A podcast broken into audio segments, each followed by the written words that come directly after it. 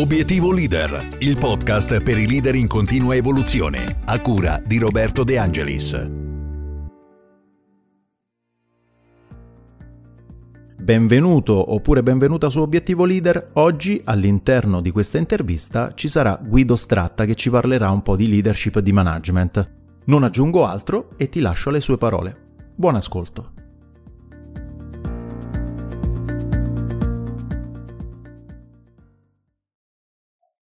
Roberto, buongiorno, un piacere essere coinvolto da te in questo podcast. Chi è Guido Stratta? Beh, intanto parto da chi è e poi ti dico cosa fa. Chi è? È un padre di tre figli, tre generazioni che mi tengono fresco, 28, 24, 21 anni, marito di una psicanalista, molto stimolante anche questo, non c'è solo la complessità della moglie, ma anche della professionista. Cosa faccio? Faccio Attualmente l'allenatore delle persone di un gruppo come Enel, sono direttore del personale di un gruppo di 67.000 persone che in 32 paesi ha 5 generazioni all'interno, è una meraviglia, e poi ti dico due passioni, ti ripasso la parola. Sono un amante del mare, in particolare della vela e dell'apnea. Ottimo, e già il quadro è perfetto, potremmo finire qui, Guido. Ci hai detto già delle sfumature molto molto molto caratteristiche della, della tua persona. Allora Guido, eh, partiamo con questa chiacchierata mm, parlando un po' dei temi generali riguardanti la leadership e vorrei partire in particolare dal tuo TED Talk. Mm, ho avuto il piacere di vedere appunto il tuo TED Talk dove parli di leadership gentile e affermi che le aziende non hanno successo, ma hanno successo le persone di quell'azienda. Ecco, ci spieghi un po' meglio questo concetto? Certo, è un concetto che ho estremamente a cuore. Le persone sono il motore delle organizzazioni. Per attivarsi, per regalare il loro genio all'impresa, il loro colpo di classe, si devono, si devono sentire capite, osservate, comprese, perché se credono di muoversi dentro standard o giudizi continui, diventano adempitive, non esprimono creatività. Ed ecco che questo triangolo magico che io tratteggio, che vorrei visualizzaste, tra risultati che sono determinanti, ma la motivazione e il benessere delle persone, che sono altrettanto il motore per quei risultati, si materializza. Ecco, la leadership gentile è capire che se le persone sono nel senso del processo, partecipano, si sentono protagonisti e non sono valutate per i gap, ma per i punti di forza, fiorisce qualcosa di meraviglioso in quelle organizzazioni e i clienti se ne accorgono. Chiaro. Senti, quante resistenze incontri nella tua azienda, che ricordiamo è Enel, e quindi stiamo parlando, se non sbaglio, di 67.000 persone. 67.000 colleghi. 67.000 colleghi, ecco, quante resistenze incontri? Tantissime, perché la, questo approccio alla relazione umana è un pochettino rivoluzionario perché fa saltare l'idea della gerarchia. Voi pensate che da troppi anni c'è la comodità di comandare e controllare. Io ti dico che standard voglio, ti dico che formazione ti faccio, ti chiedo dei comportamenti e tu ti devi allineare. Andare a dire che guardi le persone per la loro qualità, amalgami qualità diverse perché nella differenza della squadra nasce un valore, vuol dire cambiare cultura vuol dire capire che le idee non hanno gerarchia. Quindi magari uno stagista, se ascoltato, ti dà un'idea geniale. E non è solo un gerarchico ad alto livello che ha le idee buone. Quindi vuol dire cambiare l'assetto tra comandare a un'altra leva che prima ascoltare, fare brainstorming, coinvolgere e poi sì decidere, ma decidere a ragion veduta, non vantando i gradi rispetto ai contenuti. Quindi ho tante resistenze, ma devo dirti una cosa, dove le ho? Non le ho nelle persone giovani, non le ho nelle persone normali, le ho in chi eserciva l'autorità in maniera gerarchica e non vede l'opportunità di aprirsi. Poi ti dirò come si può gestire, ma è lì che ho le resistenze. E allora qua mi hai semplicemente passato la palla, te lo chiedo subito. Come si possono gestire queste situazioni? Io le ho gestite invitando i sabotatori a tavola. Mi spiego meglio. Uno degli errori più gravi che si fanno è cercare di omologare la cultura delle imprese. C'è un capo gerarchico? Solo gerarchia. C'è un capo gentile? Solo gentilezza. No, la partita è un'altra.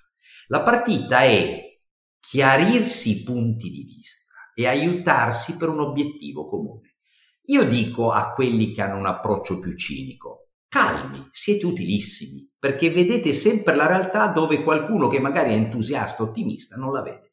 Però per favore non sbrigate questo approccio innovativo di coinvolgimento come fosse fuffa o cose che non servono, accettate invece l'energia del coinvolgimento. Ecco, se io ho una persona creativa che mi dà le idee, una pragmatica che mi orienta queste idee guardando il contesto, una analitica che fa i conti, una anche cinica che fa le critiche. È splendido. L'importante è che quando abbiamo deciso insieme che si va da A a B, tutti remiamo nella stessa direzione. Quindi la mia logica è nessuno escluso, ognuno dia il suo contributo, quando però abbiamo deciso la partita è unica per tutti. Chiarissimo. Senti, incontri qualche altra resistenza eh, nel portare questo messaggio? Sì, sì, perché poi c'è una resistenza individuale. Considera Roberto che, e lo insegna anche un po' la psicologia delle masse, molte volte la persona che si lamenta, che non ha responsabilità, che si sente utilizzata, quando ti giri dall'altra parte del tavolo e la chiami avere responsabilità, rischio, autonomia, si scopre che non è solo un problema di gerarchia o un problema di contesto, ma è anche l'individuo, certe volte, che è preoccupato a prendere la responsabilità. Quindi trovo resistenza anche in chi, chiedendo prima e lamentandosi di non avere autonomia, in realtà quando la riceve non la vuole prendere. Facevo un accenno alla psicologia delle masse. Ha insegnato questo studio che molte volte i poteri forti nascono perché le persone preferiscono obbedire, essere protette e lamentarsi, piuttosto che prendere un rischio, esporsi, rischiare, vincere o perdere. Guarda, la penso mm, in maniera esattamente uguale a te perché eh, secondo me nella massa una persona può nascondersi.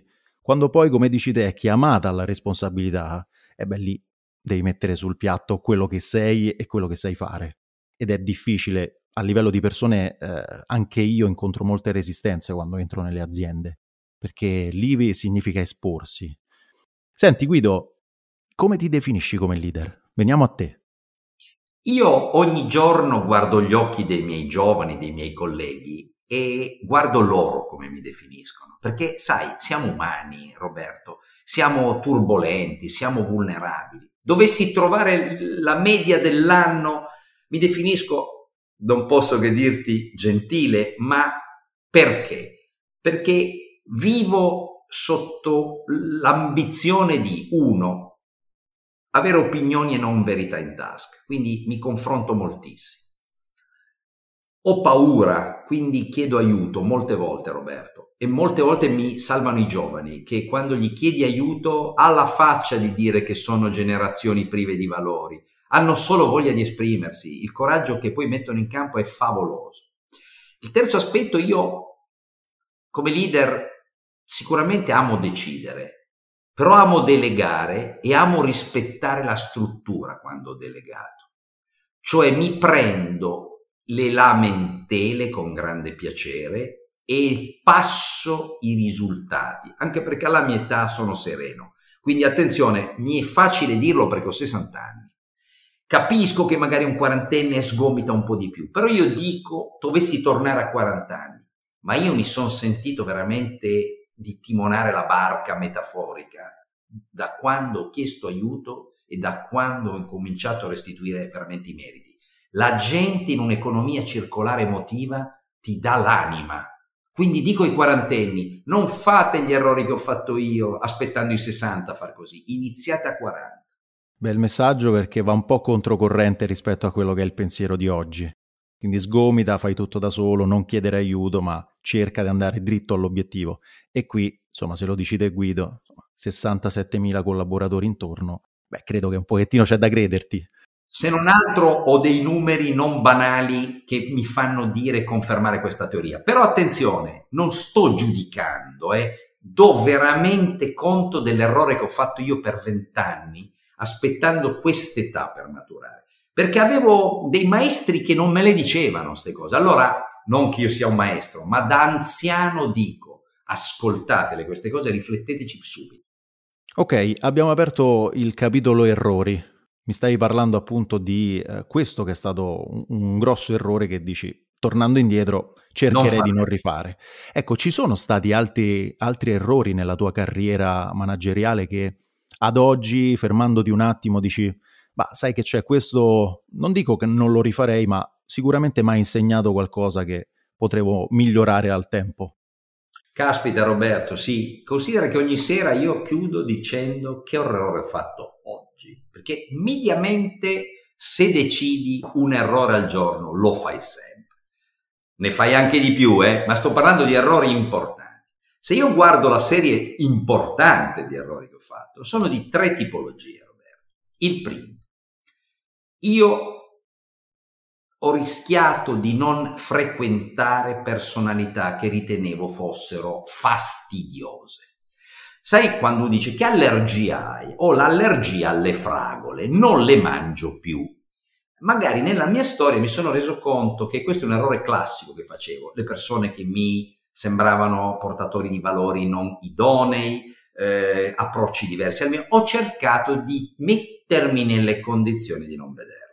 Errore grave perché frequentare le allergie ti dà sempre l'idea di ciò che non sei e ti aiuta a vedere cose che non vedresti. È come l'omeopatia. Se tu prendessi delle piccole pasticchette con un po' di eh, enzimi delle fragole, tu l'allergia la curi. Quindi, primo, non ho frequentato tanto le mie allergie.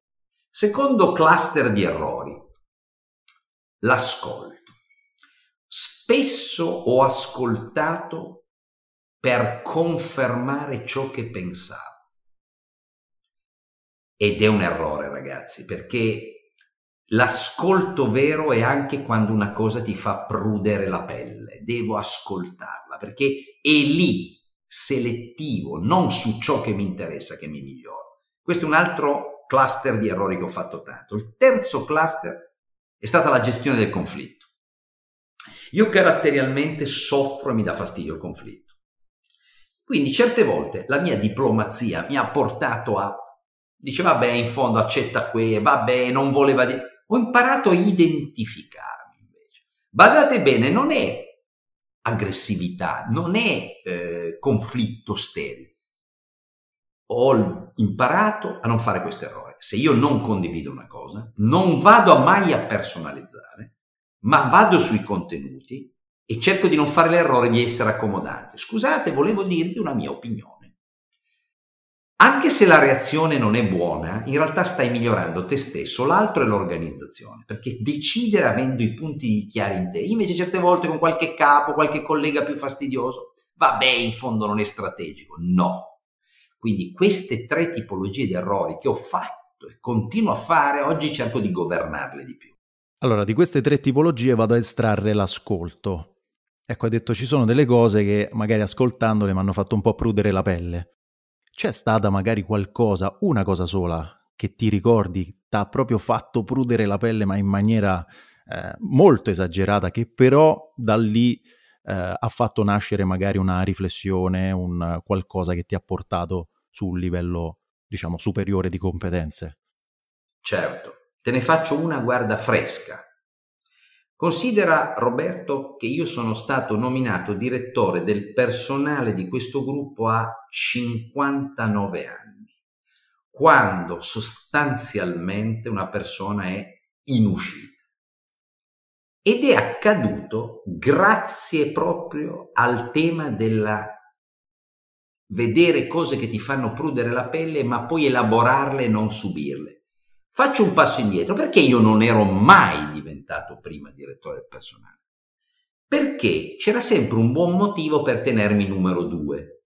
No, vabbè, un idealista, un filosofo, un uomo di pensiero, va bene, ma va bene per lo sviluppo, per il training, per eh, il coaching, non può fare cose anche organizzative. È un idealista. E io, sinceramente, mi faceva prudere la pelle che mi raccontassero così, ma non ho mai fatto quello che ho fatto tre anni fa.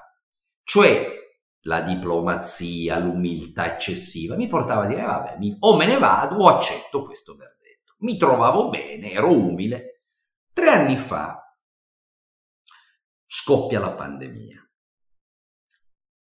E a un certo punto io in una riunione dico una cosa, guardate, finalmente il valore dell'umano credo sia, mi avete preso in giro per dieci anni. Oggi, dove sono le persone che dicono che i nostri colleghi sono dei, delle matricole, dei numeri? Li vedete a casa che tengano sull'azienda, ci aiutano, si. Progetto di digitalizzazione non l'avevamo mai fatto, qui siamo tutti a casa grazie ai figli e ai colleghi che si spiegano come scaricare Zoom, Google Meet. Lo vedete il fattore dell'umano? Non vi vergognate? Beh, l'amministratore delegato, vedendo la mia passione in quel momento, mi vide con occhi diversi e disse, dopo un mesetto, tocca a te. Cioè ebbi l'onestà, il coraggio, scusa, forse l'arroganza di fare uno showdown rispetto a delle cose che avevo digerito per anni, gestito come un filosofo. Ecco, mi ha fatto prudere tanto la pelle quei dieci anni in cui mi, mi liberavo eh, di, di, di, temi come un filosofo. Ma lo dico non per me, lo dico per tutti, e cioè ragazzi e ragazze, o giovani colleghi che ci ascoltano, o signor che ci ascoltano. Ogni tanto identificarsi cambia la vita. Non dobbiamo avere paura di dire una volta cosa prova la nostra pancia. Per carità, mm, prenderemo uno schiaffo? ma è il test per vedere se in quell'organizzazione conti, se no non otterrai mai nulla.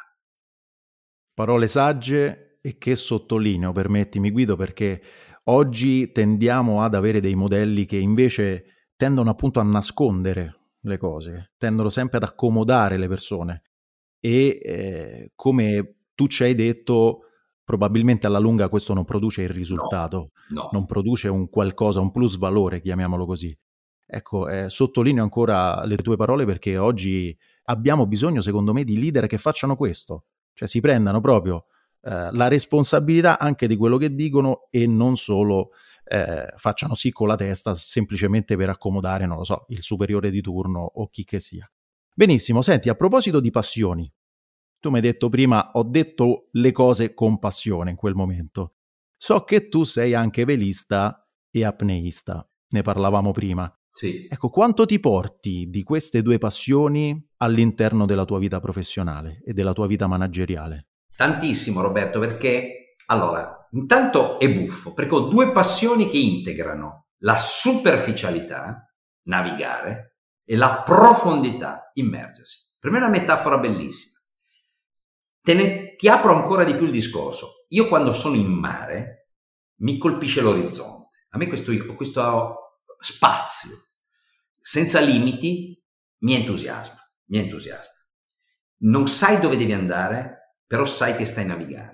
Quindi è una sfida, è un po' come l'utopia. Hai un valore che ti sembra lontano, però ti fa pensare.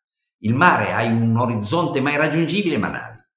Poi c'è il tema, quando navighi è veramente bello perché hai mille, hai compagni di viaggio, hai mille fattori ambientali, una bellissima metafora. L'immersione è, una, è, un viaggio dentro se stessi per me. La plenista, io lo posso fare ancora a 62 anni, è uno dei pochi sport. Cioè, se gioco a calcetto e mi mettono in difesa e mi dicono il vecchio deve stare calmo, passa subito la palla, invece ad apnea ho prestazioni tipo un quarantenne, un trentenne, perché il tema è mentale, cioè data un'acquaticità buona, è tutto mentale di esperienza. Allora, qual è la metafora? Pensate che bello, anche in azienda, l'esperienza dei più maturi, regalarla ai giovani e l'energia dei giovani, metterla al servizio dell'esperienza. Cioè il mix giovani esperti, per me, rende un team straordinario, non ci si deve combattere e, e ci si deve veramente integrare e, e, in ogni generazione c'è un tassello di questo noi. Quindi è il noi quello che mi regala il mare. Ecco, il noi inteso come squadra. Ci parli un po' di quei piccoli segreti che tu utilizzi per tenere appunto una squadra viva, una squadra efficiente, una squadra performante? Cioè, qual è un po' la tua ricetta segreta? La regalo con tutto il mio cuore sperando che non sia vissuta né come arroganza né co- è proprio una, una ricetta di cammino. Allora, intanto io faccio sfidare a ogni persona i propri limiti, sopravvaluto le persone. Io nel mio team non vedo limiti, chiedo sempre a tutti cosa desiderano e si sentono di fare e aggiungo qualcosa, aggiungo qualcosa, sfido i loro limiti. Se poi la persona mi dice mi viene l'ansia, mi fermo, eh? non è che sono matto, però sfido i limiti. Secondo, faccio capire che dobbiamo sbagliare in allenamento. La, la, la, mistica del sbagliare, mistake, ok. Io però gli dico, occhio ragazzi, io vi voglio allenare e lì dovete tirare al massimo, sbagliare, siamo in allenamento, così capiamo in allenamento cosa poi in partita non sbaglierete.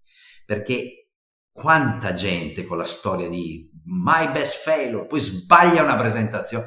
Cioè, come racconti a un giocatore che sbaglia un rigore ai mondiali non ti preoccupa, è distrutto. Allora io lavoro prima in allenamento, gli faccio tirare 200 rigori, quando vedo che una macchina gli dico tu te la puoi prendere questa responsabilità. Quindi va allenato agli errori non in partita, che è un tema, eh, chiariamolo, perché è troppo facile dire eh, gli errori e poi bruci la gente. Terzo tema, bisogna guidare con l'esempio si può chiacchierare di tutto, però la prima volta che un capo tradisce la squadra, la prima volta che un capo non passa i complimenti, è ingiusto, finita. Si guida con l'esempio.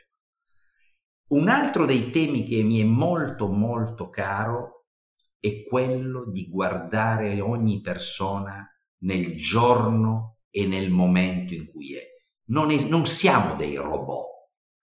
Oggi io posso essere preoccupato perché ho bocciato la macchina, cedo la mia presentazione a un altro che invece ha, ha conquistato un amore nuovo ed è a mille. Cioè dobbiamo giocare le energie nel qui e ora, non esistono standard e quindi bisogna relazionarsi e dirsene. Ecco, con queste piccole cose fatte con autenticità, io vedo che mediamente la giornata di lavoro vola. Allora, tu mi hai parlato di allenamento, di sfida, quindi mi hai triggerato, diciamo così, come direbbero sì. gli anglosassoni, alcune cose che quando ero nel mondo dello sport erano per me come una Bibbia, cioè allenamento, sfida erano due parole all'ordine del giorno. Ecco, come fai a vincere, parlando e tornando alle resistenze di cui abbiamo parlato prima, come fai a vincere la resistenza delle persone che si sentono costantemente sotto sfida? Cioè, qual è il messaggio che fai passare loro per poterle aiutare ad affrontare le sfide? Eh, allora, il patto emotivo con l'individuo è tutto, no?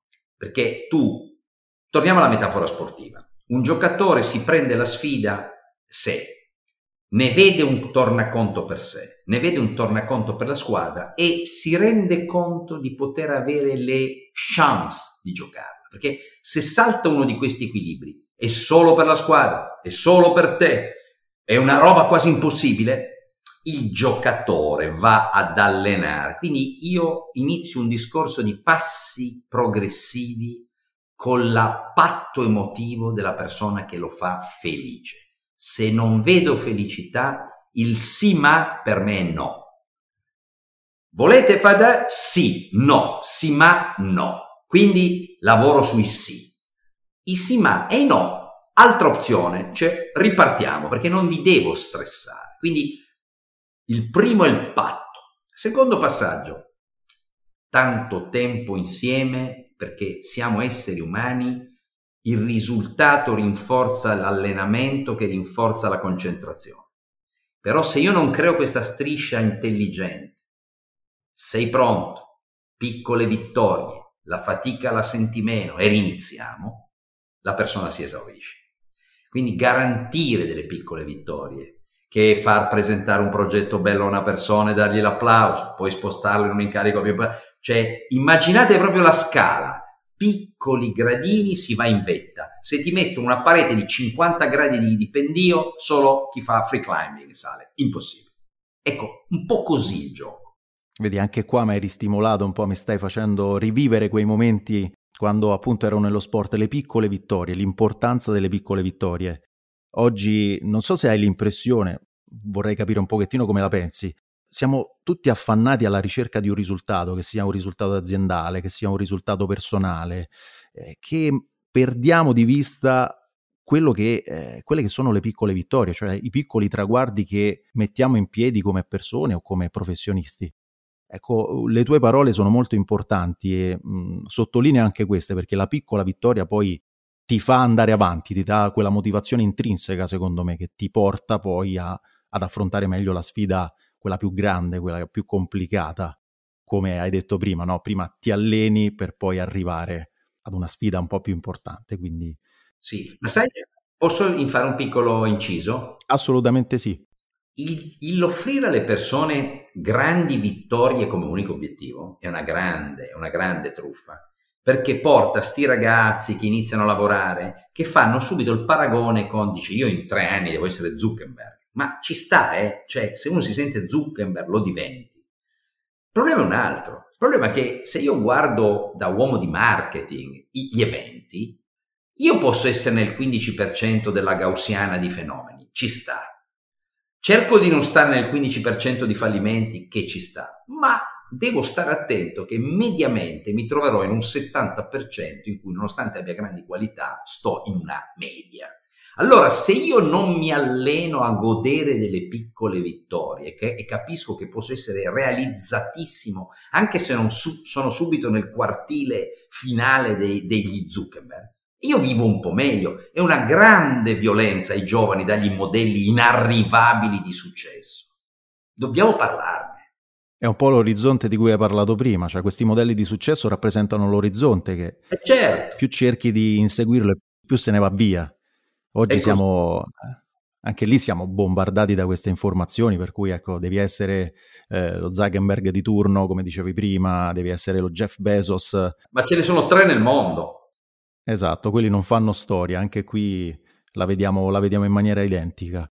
Allora Guida, andiamo verso la fine dell'intervista ti volevo chiedere come vedi la leadership nei prossimi anni, cioè secondo te quali sfide dovranno affrontare i, i manager, i leader in generale con degli scenari che cambiano sempre più rapidamente? Guarda, una cosa che mi viene da dire è che amando questo terreno e studiandolo da tanti anni, vi posso regalare qual è la sintesi che io vedo permanere nelle grandi leadership.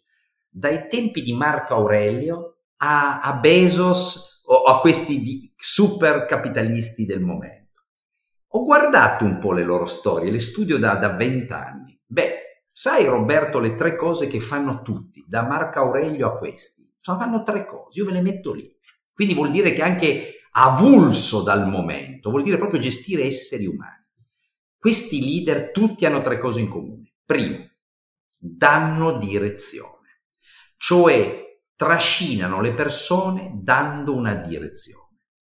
Poi fanno un'altra cosa, gestiscono emozioni, perché dando queste direzioni si creano degli impatti emotivi. E beh, questi leader, queste leader hanno la capacità nel mentre portano verso una direzione le persone di gestirne passioni ed emozioni. La terza cosa che è sempre più evidente è creano il senso di tutto questo. Ti do direzione, gestisco il, il vulcano di emozioni che genero e ti costruisco un senso narrativo nel mentre lo facciamo, per cui partecipi e appartieni. Ecco, penso che se è durato per centinaia di anni questo trittico, penso che varrà anche nel futuro. Quindi la riassumiamo con l'acronimo DES, direzione, emozione, senso. Sì. Allora Guida, andiamo verso la conclusione con le tre domande finali che sono di rito su questo podcast. Quindi, parto subito con la prima. C'è un leader che ti ha particolarmente ispirato durante la tua vita professionale oppure vita eh, personale? Sì, guarda, fammi fare un salto nella storia perché è incredibile la sua storia. Io, io penso a Gandhi. Gandhi è stata una persona che di fronte... Perché lo scelgo? Perché affrontava dei poteri politico-economici invincibili non ha scelto la violenza, si è fatto addirittura denigrare alla fine per amore della libertà del suo popolo è andato in crisi in casa sua, ma con questa logica di presenza non violenta e di posizionamento ideologico, secondo me ha cambiato il mondo. Cioè offre un modello veramente interessante per tutti. E andiamo poi sulla seconda domanda. c'è un libro che consiglieresti alle persone? Un libro magari su crescita personale, un libro tecnico, non lo so, decidite il tema. Beh, a questo punto facciamo il filotto di cultura orientale, Siddhartha di Herman Hesse. L'uomo che cerca, cammina, si spoglia dell'inutile, va all'essenza. È un libretto meraviglioso. Lo consiglio ai giovani. Lo consiglio ai giovani perché è veramente uno schiaffo a ciò che ci stanno cercando di imporre. L'apparenza, l'immagine, la ricchezza immediata, Siddhartha. Poi scusa, ne aggiungo un altro perché secondo me fa molto pandan, eh? quello come introspezione psicologica. Suggerisco L'arte di ottenere ragione di Schopenhauer in 36 stratagemmi, un libretto di questo filosofo che nello scambio delle relazioni umane dietro questo gioco della negoziazione è un gioiello.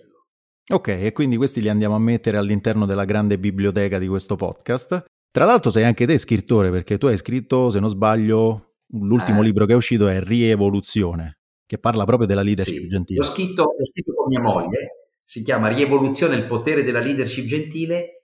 È bello perché è un dialogo tra una psicanalista e un manager su questi profili di creazione di una relazione potenziante. Divertente. Ok, aggiungiamo anche questo all'interno della biblioteca. No, no, quello sarebbe narcisismo. Anzi, l'hai fatto tu e ti ringrazio, ma non l'avrei mai fatto. No, no, tanto ci sarà in descrizione, anzi lo ricordo agli ascoltatori, mettiamo sempre le fonti che vengono citate durante le interviste. Grazie Roberto. E grazie. questa la mettiamo anche lì. E poi chiudiamo con l'ultima domanda, quella che un po' rievoca l'immaginazione della persona che ho di fronte. Allora, c'è un consiglio che daresti a Guido, non lo so, ventenne, venticinquenne, quel Guido insomma che si sta, che sta approcciando magari al mondo del lavoro, sta facendo certo. le sue prime esperienze in termini di sfide. Ecco, gli daresti un consiglio però con la consapevolezza e le esperienze di oggi? È il massimo, è tornare giovane con l'anzianità. Beh, faccio un flashback. Quello che ho capito è che prima vi avvicinate alla vostra vocazione, prima avrete coraggio e avrete forza per avanzare.